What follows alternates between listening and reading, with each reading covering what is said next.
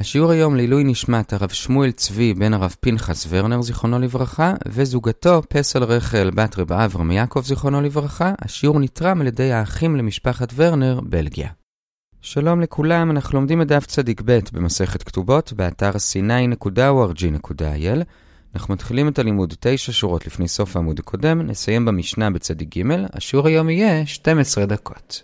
היום, אגב החלק השני של השיעור אתמול, שראינו כמה מקרים של טריפת לקוחות, כלומר שהמלווה גובה את החוב שלו מהקרקעות המשועבדות שהלווה שלו מכר, אז גם היום נראה שישה מקרים לגבי זה, חלק מהם, כמו אתמול, זה גם עם מחלוקת רמי בר חמא ורבא. עכשיו, לפני שנתחיל נקדים שתי הקדמות קצרות, הקדמה אחת רק בשביל לפשט, בכל המקרים שבהם יהיה לנו מלווה ולווה וקונה, אנחנו נשתמש באותם שמות, וזה שיעקב הוא הבעל חוב, כלומר הוא מלווה, הוא הלווה כסף לראובן, אז ראובן הוא הלווה, ראובן אחר כך מכר קרקע שהייתה לו לשמעון. אז ראובן הוא גם הלווה, והוא גם המוכר, ושמעון הוא הלוקח, כלומר הקונה. אז שוב, יעקב הלווה לראובן, ראובן מכר לשמעון, וכיוון שהקרקע משועבדת ליעקב, אז יעקב יכול לגשת לשמעון ולטרוף את הקרקע. זאת הקדמה אחת. הקדמה שנייה זה מושג שנקרא מכירה באחריות או בלי אחריות. וזה אומר, כשראובן מכר לשמעון את הקרקע, אם במכירה הזאת הייתה אחריות, זה אומר שאם מאיזושהי סיבה ייקחו לשמעון את הקרקע, בין אם זה יעקב שהקרקע משועבדת לו בגלל החוב, בין אם זה מישהו אחר שפתאום יטען שזה בכלל הקרקע שלו. בכל מקרה, כמו שגם הזכרנו אתמול, שמעון יכול לגשת לראובן ולדרוש פיצוי. זה כשזה מכירה באחריות. אם זה מכירה בלי אחריות, אז שמעון הקונה, כשהוא קונה הוא קצת שם את הכסף שלו על קרן הצבי, כי אם ייקחו לו את הקרקע, אין לו מה לעשות, הוא קנה בלי אחריות. זאת הקדמה שנייה, עכשיו נתחיל את המקרים.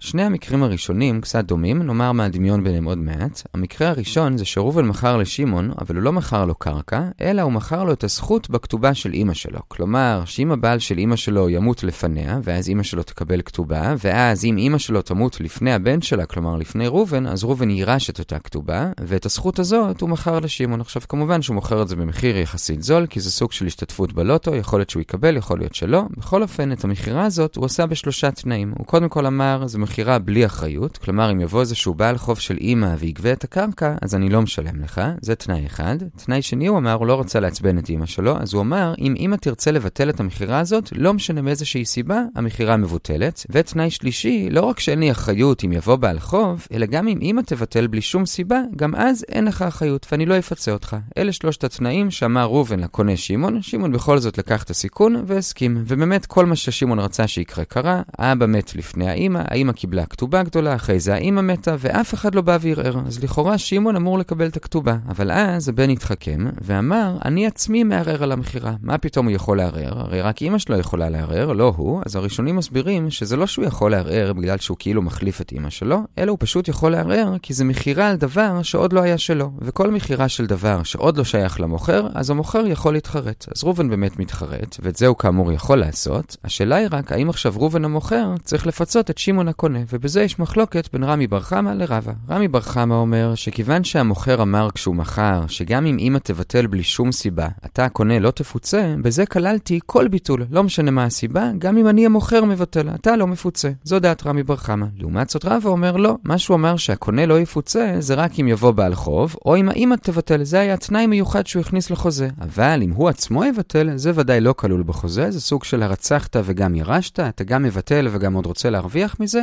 זה לא, אלא הוא יצטרך לפצות לפי רבא את הקונה. זה המקרה הראשון.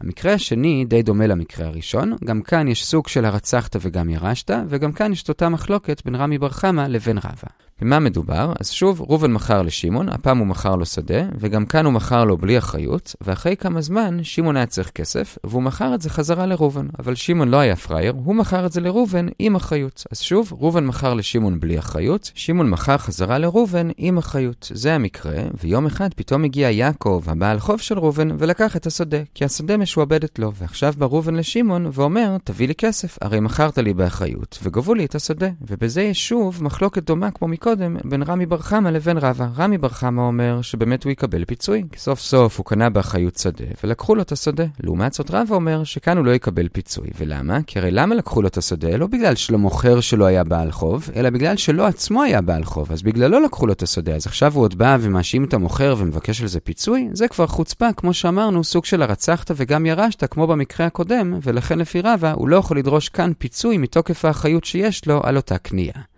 עכשיו, רק על זה נעיר בסוגריים, אם מי שלקח את השדה הוא לא בעל חוב של ראובן באופן ישיר, אלא הוא בעל חוב של אבא של ראובן, ואז ראובן ירש שדה מאבא שלו ומכר לשמעון וקנה בחזרה, כאן כבר זה לא נחשב שראובן עצמו גרם לכל הבעיה, כי זה לא בעל חוב שלו, זה בעל חוב של אבא שלו, בזה כבר רבא יודה לרמי בר חמא שהוא כן יקבל פיצוי. עד כאן שני המקרים הראשונים, הגענו לשליש העליון של עמוד א', אנחנו ממשיכים למקרה השלישי. המקרה השלישי זה כנראה המקרה הכי מורכב שנראה היום, אחרי זה זה כבר מקרים יותר פשוטים, וזה שראובן מכר לשמעון שדה עם אחריות. שמעון עוד לא שילם, אז בעצם זה סוג של הלוואה, כלומר הוא חייב כסף לראובן, ואז ראובן המוכר נפטר, כך שעכשיו שמעון לא חייב כסף לראובן, כי הוא נפטר, אלא ליורשים של ראובן. אחרי זה הגיע בעל חוב של ראובן, יעקב, ורצה לטרוף את השדה משמעון, אבל שמעון אמר לו, רגע, אני אוהב את השדה הזאת, כבר נתתי בה, אני אתן לך כסף במקום. והמלווה הסכים, לקח כסף והלך. אז שוב שוב המקרה, ראובן מכר שדה לשמעון עם אחריות, שמעון עוד לא שילם, ואז ראובן נפטר, אז שמעון עכשיו חייב כסף ליורשים של ראובן המוכר, אחרי זה הגיע בעל חוב של ראובן יעקב ורצה לקחת את השדה, ושמעון נתן לו כסף במקום. ועכשיו שמעון בא ליורשים של ראובן המוכר, ואומר, אני הייתי חייב לכם כסף, עכשיו אני כבר לא חייב. למה אני כבר לא חייב? אז הראשונים מכניסים כאן שתי סיבות, תראו ברש"י ובעוד ראשונים, אנחנו כאן נדבוק בפשט בשביל לפשט. שמעון אומר ליתומים טענה פשוטה, הרי אני קניתי את השדה באחריות, הבעל חוב של שלכם טרף לי אותה, אז עכשיו תפצו אותי. הרי המכירה הייתה באחריות, זה מה שהוא טוען ליתומים, אבל עונים לו היתומים, ולפי רמי בר חמא היתומים צודקים, הם אומרים לו, אתה צודק, באמת קנית את השדה באחריות ולקחו לך,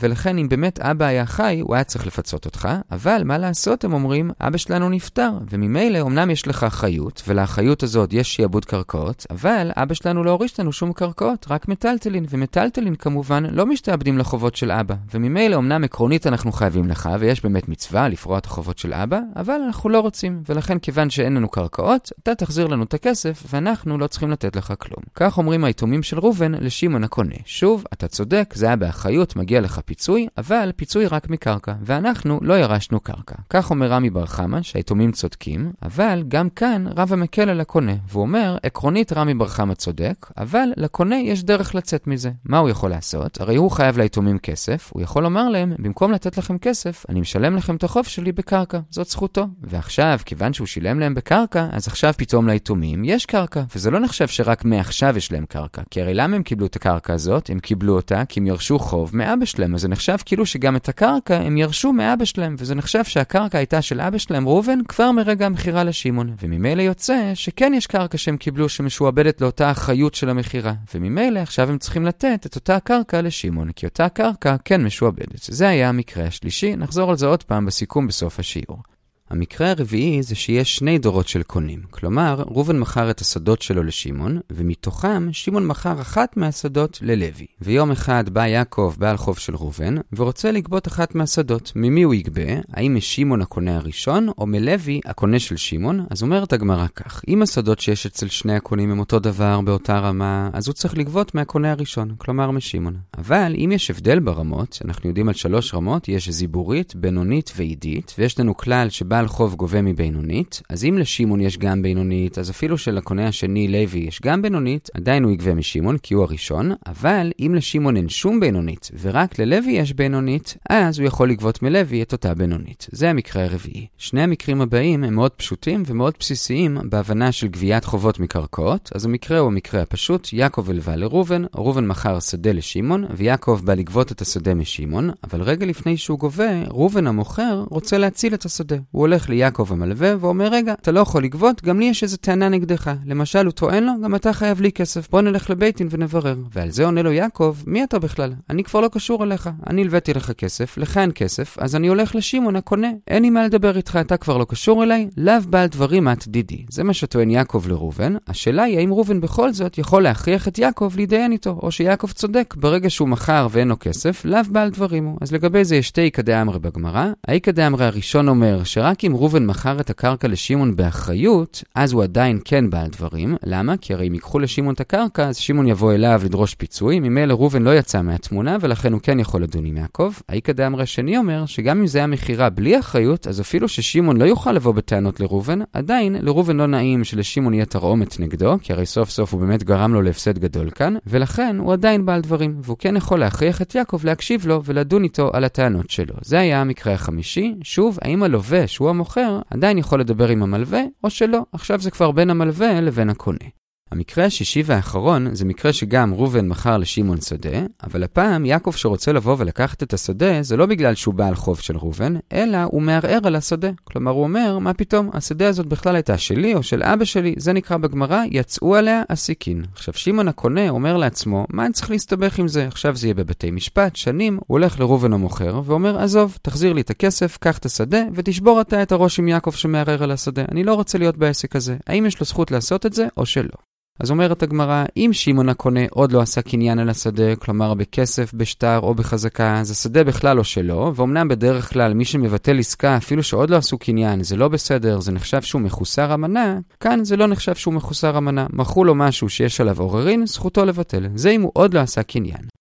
אבל אם הוא כבר עשה קניין, זה כמובן יותר מסובך, כאן יש שתי כדאמרי מתי הוא יכול לבטל, זה דומה לשתי כדאמרי הראשון אומר שזה תלוי האם המכירה הייתה עם אחריות או בלי אחריות. אם המכירה הייתה בלי אחריות, אז הוא לא יכול לבטל. למה? כי כשאתה קונה משהו בלי אחריות, קנית את זה as is, כלומר איך שזה, ואתה לוקח על עצמך את הסיכון שיום אחד יבוא בעל חוב, או שאולי יבואו עוררין, ואתה לא יכול לבוא בתלונות, אתה לא יכול לבטל את העסקה. אבל אם זה מכירה עם אחריות, כאן הוא כבר יכול לבטל. למה הוא יכול לבטל? אז כאן יש הבדל בין רש"י לתוספות. לפי רש"י משמע שהיכולת לבטל זה בעצם חלק מהחיות. כלומר, הרי מה זה החיות? זה נותן לקונה את הזכות שאם באמת ייקחו לו את השדה, המערער או הבעל חוב, אז הוא יכול אחרי זה לדרוש מראובן המוכר כסף. אז ממילא אותה החיות גם מאפשרת לו, עוד לפני שלקחו לו את השדה, גם כן ללכת למוכר ולבקש כבר עכשיו את הכסף, עוד לפני שבכלל לקחו לו. כך מבינים המפרשים ברש"י. לעומת זאת, בתוספות משמע שהסיבה שהוא יכול לבטל זה לא כי הוא עכשיו מממש את האחריות, כי אחריות זה רק אחרי שבאמת יטרפו מהקונה את השדה, אלא כיוון שהוא קנה באחריות, בזה הוא בעצם הצהיר, אני רוצה לקנות שדה שהיא 100% בסדר, וברגע שיש מערער, זה מראה שהשדה לא 100% בסדר, וממילא אני מבטל את הקניין מדין מקח טעות, כי לא לכזה דבר התכוונתי. אז זה העיקדה אמרי הראשון, אמרנו שרק עם אחריות הוא יכול לבטל, או כמימוש האחריות, או מדין מקח טעות. לעומת זאת, העיקדה אמרי השני מחמיר יותר על הקונה, ואומר שאין דבר כזה, זה לא מקח טעות, אי אפשר לממש אחריות עכשיו, המוכר אומר לקונה, זה שיצאו עוררין על השדה, זה עוד לא אומר כלום, מי אמר שהם צודקים? אם יום אחד יבואו ויקחו לך את השדה, אז תבוא אליי. אבל לבטל את העסקה אתה לא יכול. זה היה המקרה השישי, בזה הגענו למשנה בצדיק ג' עמוד א', נעצור כאן, נחזור על מה שראינו. המשכנו היום לעסוק בנושא של בעל חוב שגובה את החוב שלו מקרקעות משועבדות, ראינו לגבי איזה שישה מקרים, כשבכולם ראובן מכר לשמעון, ובעל חוב של ראובן יעקב בא לגבות את הקרקע משמעון. מה המקרים? המקרה הראשון קצת יוצא דופן, הוא לא מדבר על קרקע, אלא ראובן מכר לשמעון את הזכות בכתובה של אימא שלו, אם בעלה ימות לפניה והיא תמות לפני הבעל, רק שהוא התנה את זה שזה גם בלי אחריות, וגם שאימא שלו יכולה לבטל בלי שום סיבה, ואם היא תבטל, הוא לא יפצה את הקונה, והקונה הסכים, ובאמת בעלה נפטר, ואז האימא נפטרה, ואז המוכר עצמו הוא ביטל והוא יכול לבטל כי הוא מכר דבר שעוד לא שלו. והשאלה היא, האם הוא צריך לפצות את הקונה או לא? אז מצד אחד הוא טוען, הרי הקונה הסכים לקנות, וגם אם האמא תבטל הוא לא יקבל פיצוי, אז גם אם אני מבטל הוא לא מקבל פיצוי, ככה רמי בר חמא אומר. מצד שני רב אומר, זה כבר חוצפה. חוסר האחריות זה כלפי דברים שיבואו מבחוץ, אבל אם הוא עצמו מבטל, על זה כבר אי אפשר לומר שיש כאן חוסר אחריות, אלא הוא כן אחראי למכירה והוא צריך להחזיר לו את הכסף. זה היה המקרה הראשון. המקרה השני די דומה, ראובן מכר לשמעון בלי אחריות, ואז שמעון מכר חזרה לראובן עם אחריות, ואז בא יעקב בעל חוב של ראובן ולקח את הקרקע. רמי בר חמא אומר ששמעון כן צריך לפצות את ראובן, כי הרי סוף סוף שמעון מכר לראובן עם אחריות, ולקחו לראובן את השדה, לעומת זאת רבא אומר שכאן לא, כי האחריות של שמעון כלפי ראובן כוללת מקרים שאיזשהו גורם שלישי בא ולקח את השדה. אבל אם ראובן עצמו הוא זה שגרם שיקחו את השדה, כי זה המלווה שלו, על זה שמעון לא אחראי והוא לא משלם. זה היה המקרה השני. המקרה השלישי זה ראובן מכר לשמעון שדה באחריות, שמעון עוד לא שילם, ראובן מת, אז עכשיו שמעון חייב כסף ליתומים שלו, בא יעקב בעל חוב של ראובן ורצה את השדה, ושמעון נתן לו כסף במקום. אז עכשיו שמעון אומר ליתומים, בוא נתקזז, אני חייב לכם, אבל עכשיו אתם גם חייבים לי, כי יש לכם אחריות על המכירה אליי, ואני נתתי לבעל חוב שלכם את הכסף, אז בוא נתקזז. לעומת זאת היתומים אומרים, ורמי בר חמא אומר שהם צודקים, נכון שאנחנו עקרונית אחראים כלפיך, אבל הרי זה לא אנחנו, זה האחריות שקיבלנו מאבא שלנו, וממילא רק הקרקעות שקיבלנו ממנו אחריות כלפיך, ולא קיבלנו קרקעות, ממילא אין לנו מה לתת לך, ולכן אתה תשלם לנו, ואנחנו לא נשלם לך. כך אומרים היתומים של ראובן, אבל בא רבא ואומר שלקונה יש פתרון, הוא יכול לשלם להם את החוב שהוא חייב להם בקרקע, ואז יוצא שבעצם יש להם קרקע, ולמפרע זה בעצם כביכול הקרקע של אבא שלהם שהוא הוריש להם, ולכן הם צריכים להחזיר לו את הקרקע בשביל לשלם על האחריות שהם חייבים לו. זה היה המקרה השני. המקרה השלישי, ראובן מכר כמה שדות לשמעון, ושמעון מכר שדה אחת מתוכם ללוי, ובא יעקב בעל חוב של ראובן ורוצה לגבות אחת מהשדות, אז אם כל השדות באותה רמה הוא יגבה משמעון, כלומר הקונה הראשון, אבל אם לשמעון יש רק קרקעות של עידית וזיבורית, ורק ללוי יש קרקע אחת שהיא בינונית, אז הוא יכול לגבות ממנו אם הוא רוצה. זה המקרה הרביעי. המקרה החמישי זה המקרה הרגיל, ראובן מכר לשמעון קרקע, ובא יעקב בעל חוב של ראובן ורוצה לטרוף את הקרקע, אבל ראובן אומר לו, רגע, אני רוצה לדון איתך על זה, ואומר לו יעקב, מי אתה בכלל? לאו בעל דברים את דידי, הרי לך אין כסף, אז אני הולך לקונה, אין לי מה לדבר איתך. אם הוא יכול לומר לו את זה או לא, אז יש כאן שתי עיקדי אמרי, לפי העיקדי אמרי הראשון הוא יכול לומר לו את זה, אבל רק אם זה המכירה באחריות, כי אז הוא ודאי בעל דברים, כי אם יקחו לשמעון, שמעון יבוא אליו. לפי העיקדי אמרי השני, גם כשזה מכירה בלי אחריות, עדיין שמעון יכעס עליו, ולכן הוא עדיין בעל דברים. המקרה השישי והאחרון זה שראובן מכר שדה לשמעון, ויצאו על השדה עסיקין, כלומר עוררין, שאומרים שזה בכלל היה שלהם, אז שמעון לא רוצה להתעסק עם זה, הוא אומר בוא נבטל וזהו, תחזיר לי את הכסף. האם הוא יכול לעשות את זה או לא? אז אם הוא עוד לא עשה קניין הוא יכול, וזה לא נחשב שהוא מחוסר המנה. אם הוא כן עשה קניין, אז לפי האקדמרי השני, אם זה היה מכירה עם אחריות, אז הוא יכול לבטל, הוא בעצם מממש את האחריות עוד לפני שלקחו, או מדין מקח טעות לפי התוספות. לפי האקדמרי השני, הוא לא יכול לבטל, אפילו אם זה היה מכירה עם אחריות, אלא אם באמת ייקחו לו את השדה, אז שיממש את האחריות. אבל לפני זה אי אפשר לממש. כל טוב.